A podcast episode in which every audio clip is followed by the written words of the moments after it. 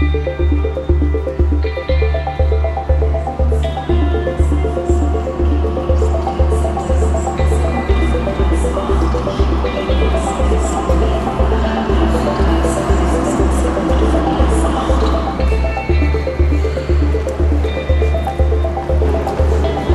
Saluto a tutti i nostri ascoltatori, bentornati qui su Radio Speranza in Blu per questo nuovo viaggio di Binario 1, la puntata numero 99 dal titolo Giovane Ferocia.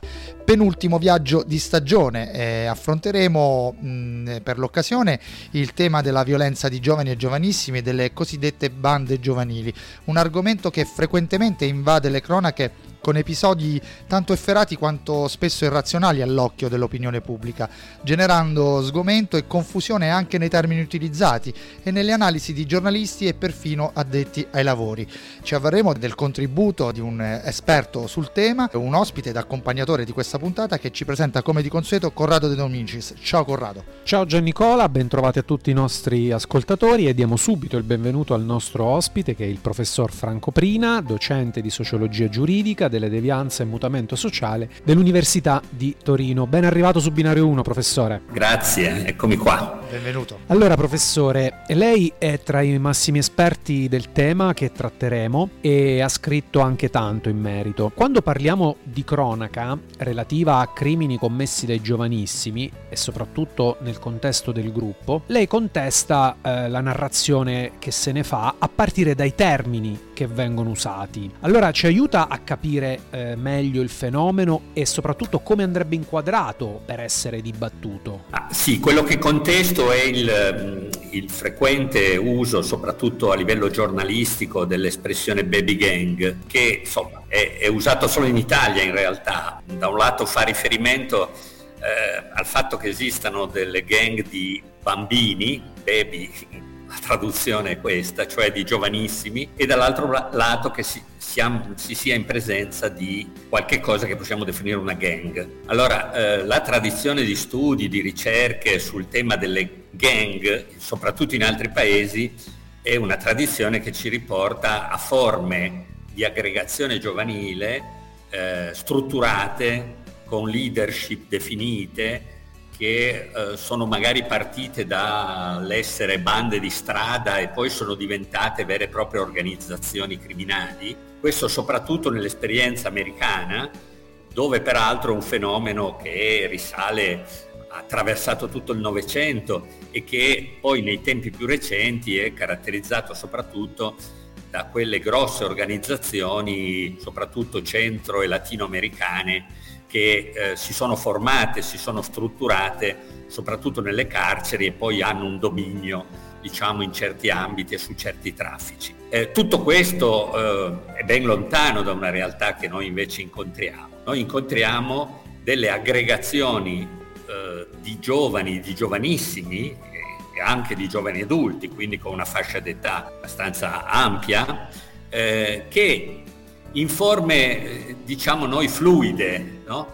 si ritrovano, si aggregano, compiono insieme atti diciamo, che possono essere definiti come reati in gruppo, facendo ciò che da sempre gruppi di giovani hanno fatto. No? Noi abbiamo sempre un po' la tendenza a trovare, come dire, eh, ad avere l'idea che i fenomeni sono nuovi, in realtà non lo sono più di tanto eh, possono cambiare delle forme, possono cambiare delle espressioni, ma eh, le cose rimangono abbastanza definite. Allora, diciamo, gruppi di giovani che soprattutto nelle grandi aree metropolitane, ma non solo, agiscono eh, appunto in gruppo, eh, associando reati di tipo predatorio, eh, eh, che vuol dire portare via cose, acquisire delle cose, rubandole, rapinando, spesso coetanei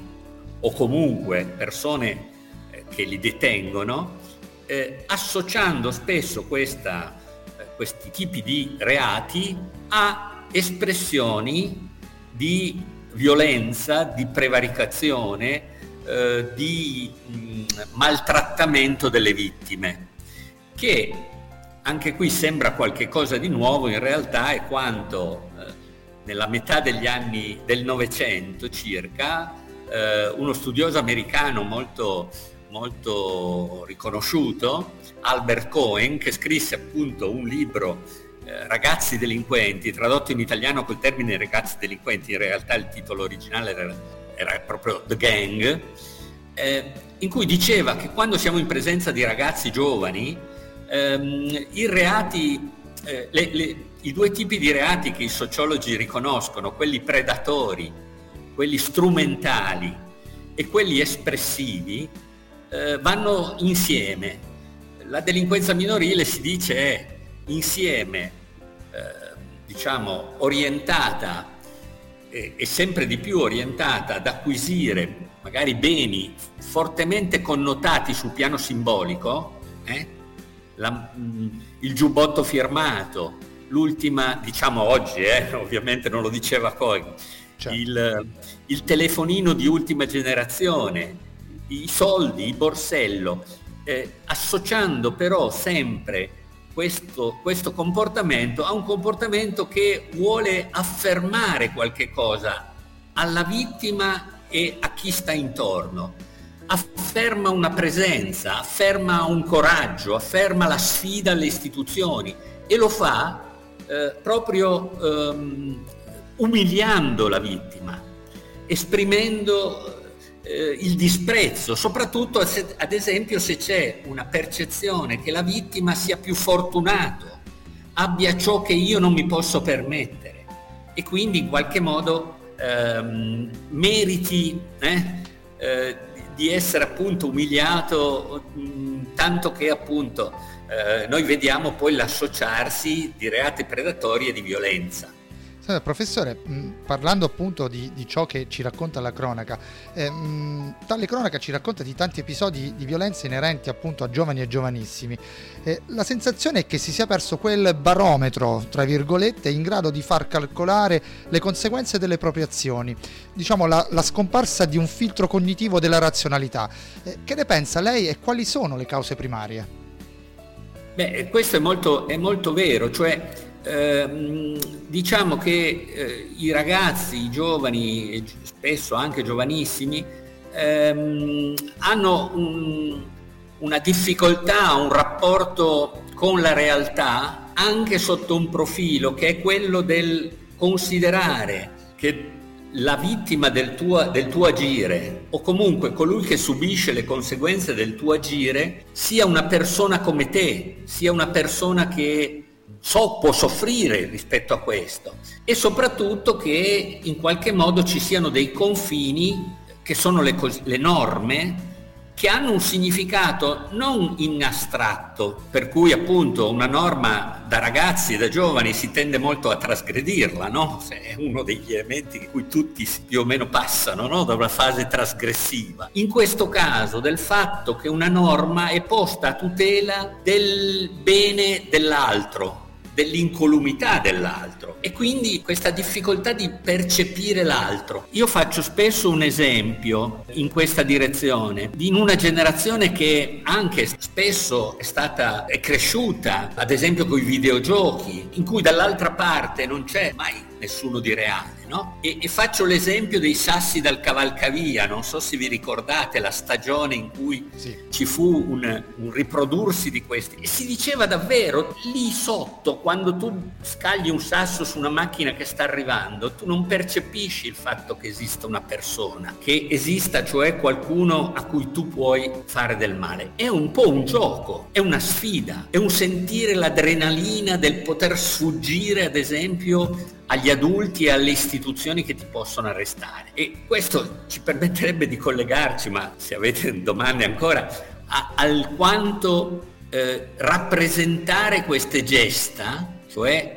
insistere dal punto di vista soprattutto della cronaca, raccontando queste gesta, abbia un effetto assolutamente problematico ad esempio in direzione... Di, si, si, rischia del... di, normalizzare questo tipo di situazioni. Direi qualcosa di più, di favorire l'emulazione, di far pensare che se l'ha fatto qualcun altro e magari l'ha fatta franca, la posso fare, lo posso fare anch'io, non sempre. E ci torniamo senso. subito dopo una pausa musicale perché ripartiremo proprio da questo spunto che ci ha lasciato. Sì, perché su Radio Speranza in Blu ci sono i Blair Park Life.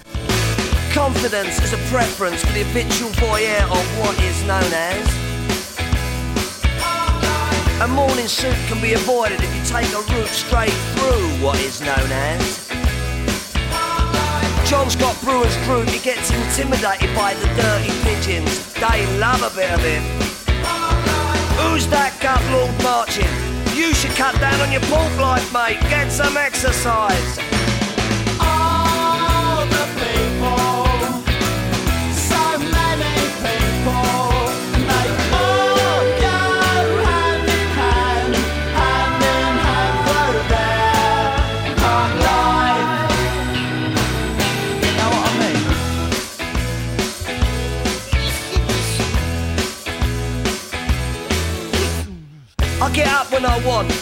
On Wednesdays when I get rudely awakened by the dustman.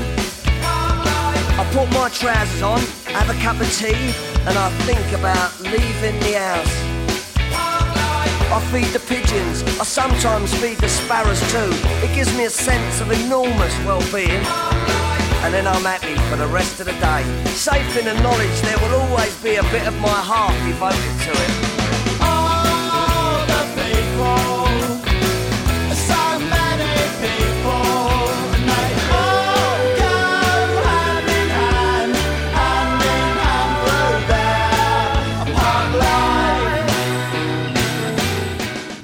Rientriamo in studio dopo questo primo stacco musicale con i Blur, con eh, il loro brano Park Life, Corrado.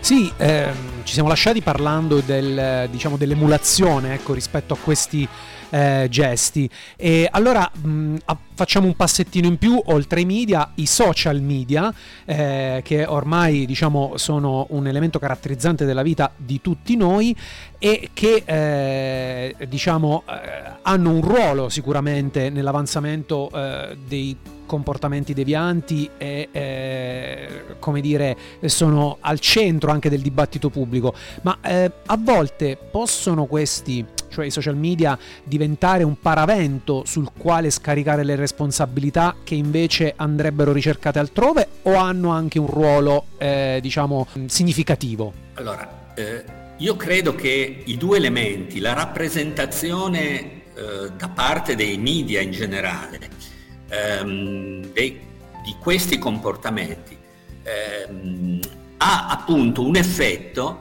che è, come dire, un po' lo stesso che si può ottenere attraverso l'autorappresentazione, anzi in qualche modo l'amplifici, l'amplifichi.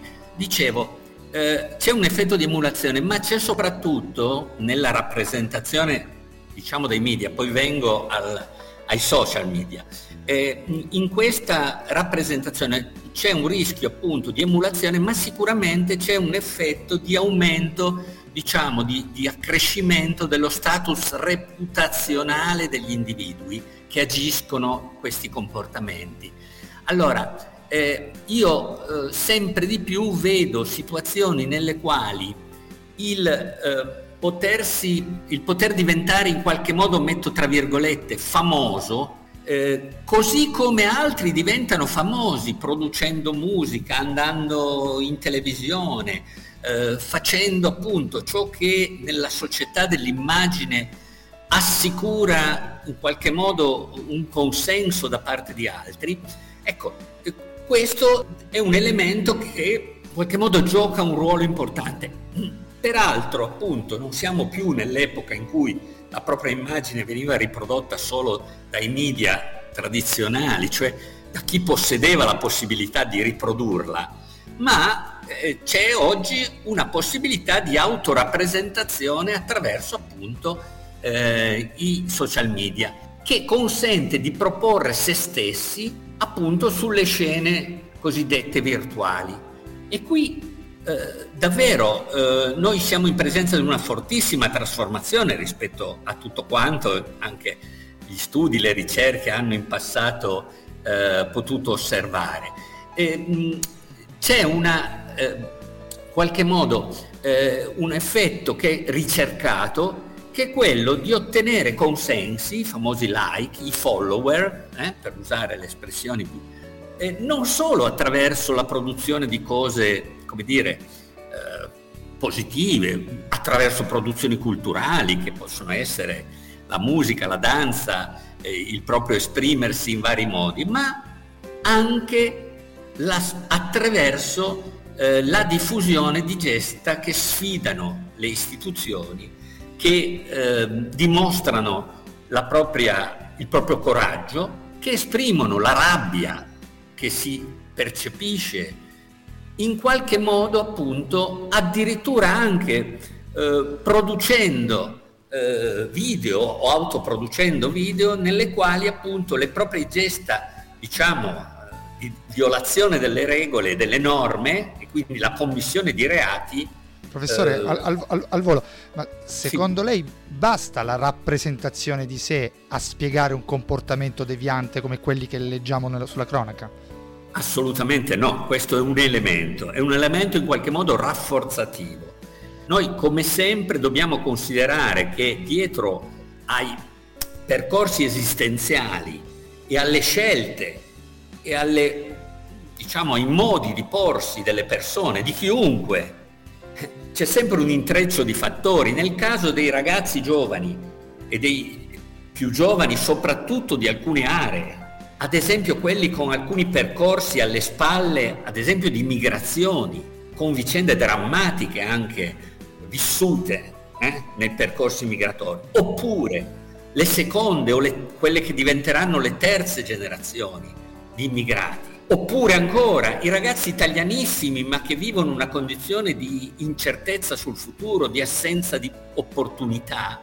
Ecco, naturalmente tutti questi non possono che esprimere anche in questo modo, non tutti, ma una parte di loro possono esprimere anche in questo modo il loro disagio, la loro sofferenza, la loro rabbia.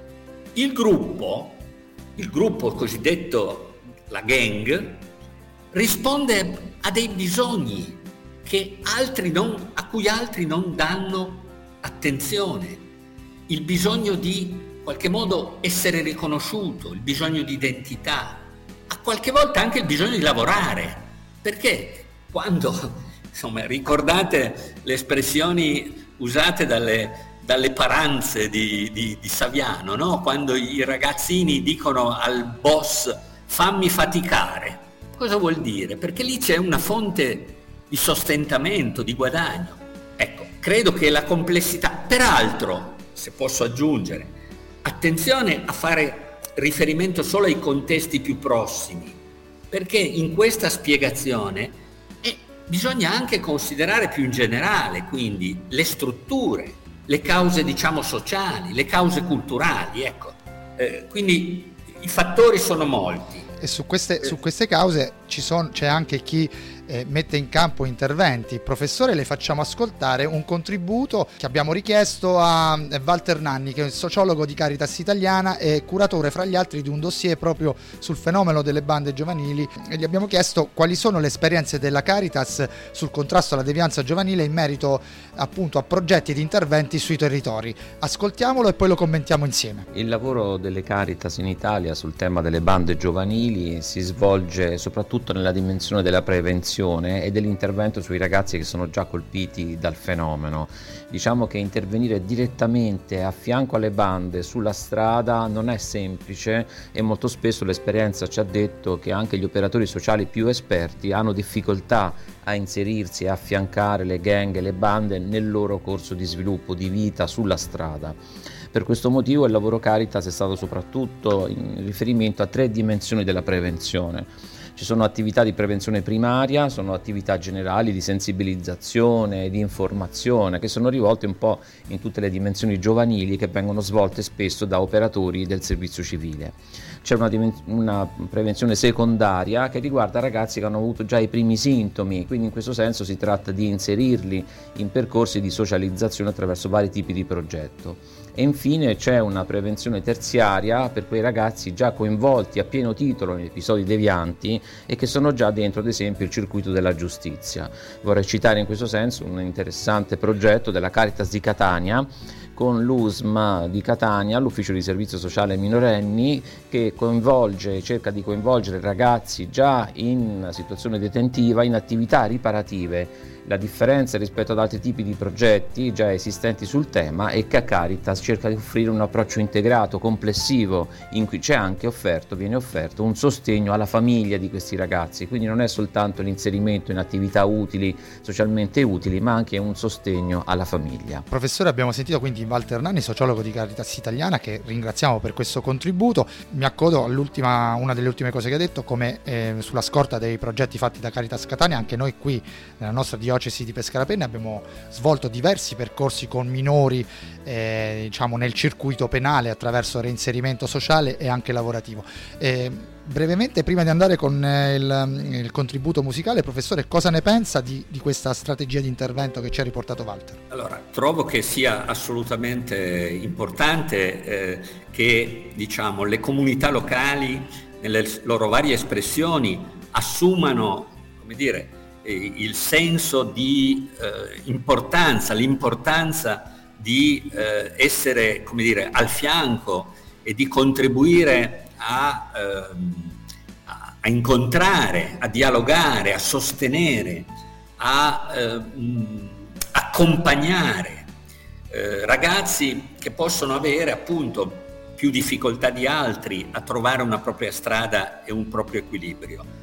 Eh, in molte esperienze ehm, il, il, nostro interlocutore ha, ha, ha, ha, sottolineato un po' la difficoltà, ma io insisto molto sul fatto che vi possano essere degli interventi nei territori, in particolare nei quelli che noi chiamiamo i luoghi da, naturali di aggregazione di questi ragazzi, eh, che cambiano, che hanno caratteristiche di luogo in luogo diverse, attraverso l'incontro con adulti preparati, eh, con educatori di strada che possano eh, incontrare il loro disagio, dialogare, entrare in una relazione che possa prospettare delle cose positive. Non è facile, è un terreno molto complicato che richiede un'alta professionalità. Poi naturalmente c'è anche tutto il sostegno nel, nei percorsi in cui ad esempio vi sia già un intervento della magistratura e quindi della giustizia penale. Bene, e infatti su diciamo, nuove strategie e questo argomento della giustizia penale ci arriviamo proprio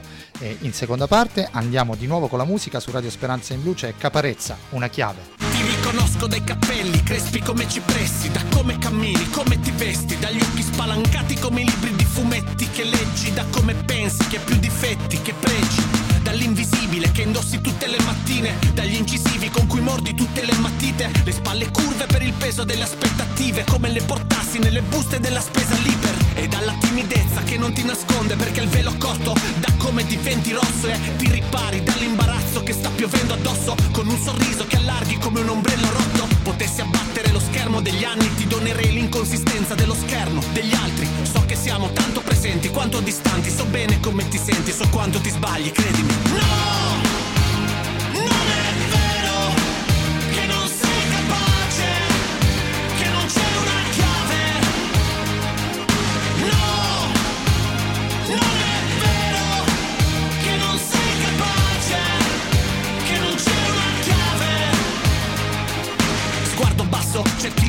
Per un altro passo Ma dietro c'è l'uncino e davanti lo squalo bianco. E ti fai solitario quando tutti fanno branco. Ti senti libero ma intanto ti stai ancorando. Tutti bardati, cavalli da condottieri Tu maglioni slabbrati, pacchiani ben poco seri.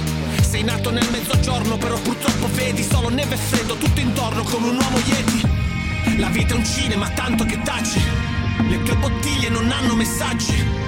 Chi dice che il mondo è meraviglioso non ha visto quello che ti stai creando per restarci.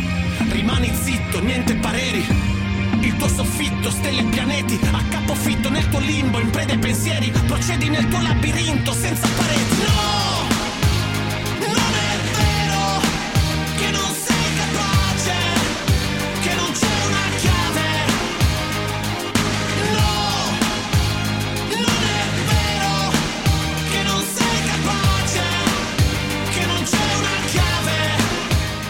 Bene, rientriamo in studio sulle note di caparezza, una chiave, appunto rimanendo sul concetto di chiave, intesa proprio come oggetto che ci permette di aprire la porta della conoscenza e del confronto con questo fenomeno, con i fenomeni.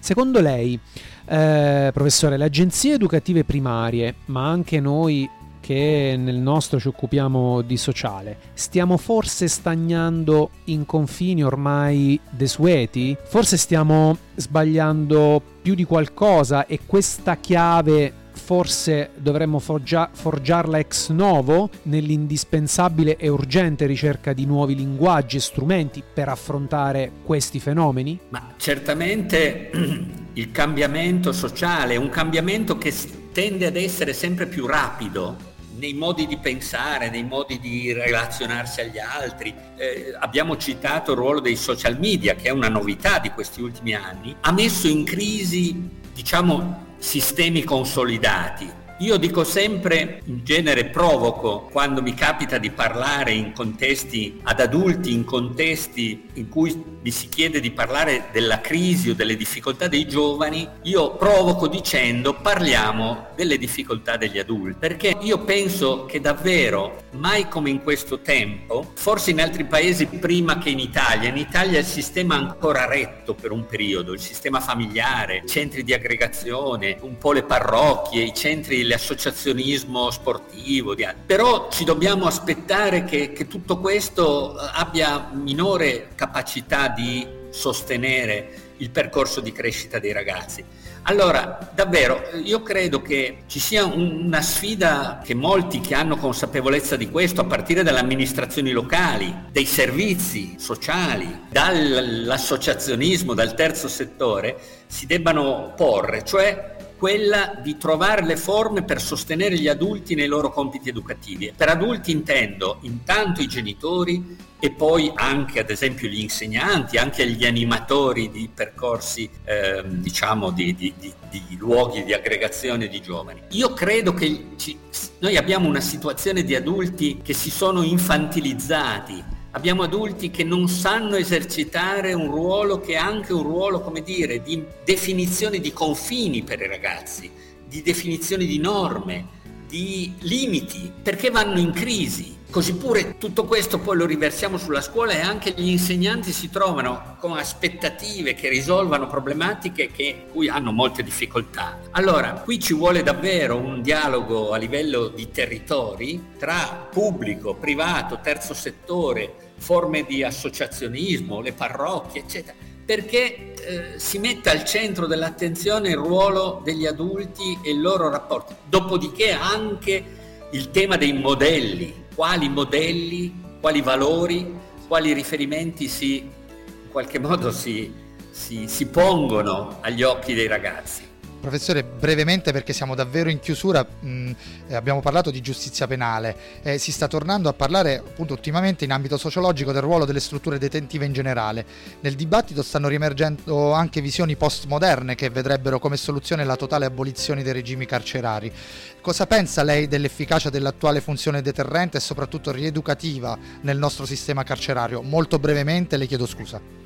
Allora, noi dobbiamo distinguere il sistema penale minorile e, e della procedura penale minorile da quella degli adulti. Certo. Quella degli adulti è un totale fallimento. Un ragazzo che a 18 anni e 10 giorni compie un reato avrà un percorso assolutamente devastante. Un ragazzo che compie lo stesso reato e non ha ancora compiuto i 18 anni, fortunatamente in Italia entra in un percorso in cui gli si offrono delle opportunità. Qualche volta essere in qualche modo contenuto, fermato, può rappresentare per lui un momento di presa di consapevolezza se noi lo accompagnato in questo percorso. Questo significa davvero contrastare quell'idea secondo cui questi fenomeni si affrontano con la risposta penale e soprattutto carceraria. L'Italia ha avuto in questi 35 anni di sperimentazione di un processo penale rivolto ai minori una fortuna di avere un sistema che ha dimostrato di poter funzionare. Speriamo di non tornare indietro. Benissimo, grazie davvero molte al professor Franco Prina, docente di sociologia giuridica della devianza e mutamento sociale dell'Università di Torino e uno dei maggiori esperti sul tema di puntata. Grazie professore per essere stato con noi e aver portato il suo contributo. Grazie di nuovo. Grazie, buon lavoro. Grazie a voi. E siamo giunti alla uh, chiusura anche di questa puntata. Da Giannicola D'Angelo, un risentirci alla prossima puntata che sarà l'ultima di questo viaggio a tappe di questa terza stagione e soprattutto sarà la puntata numero 100. Nel frattempo la conclusione a te Corrado. Essere giovani vuol dire tenere aperto l'oblò della speranza, anche quando il mare è cattivo e il cielo si è stancato di essere azzurro. Bob Dylan. Grazie alla prossima puntata di Binario 1, sempre qui su Radio Speranza in blu.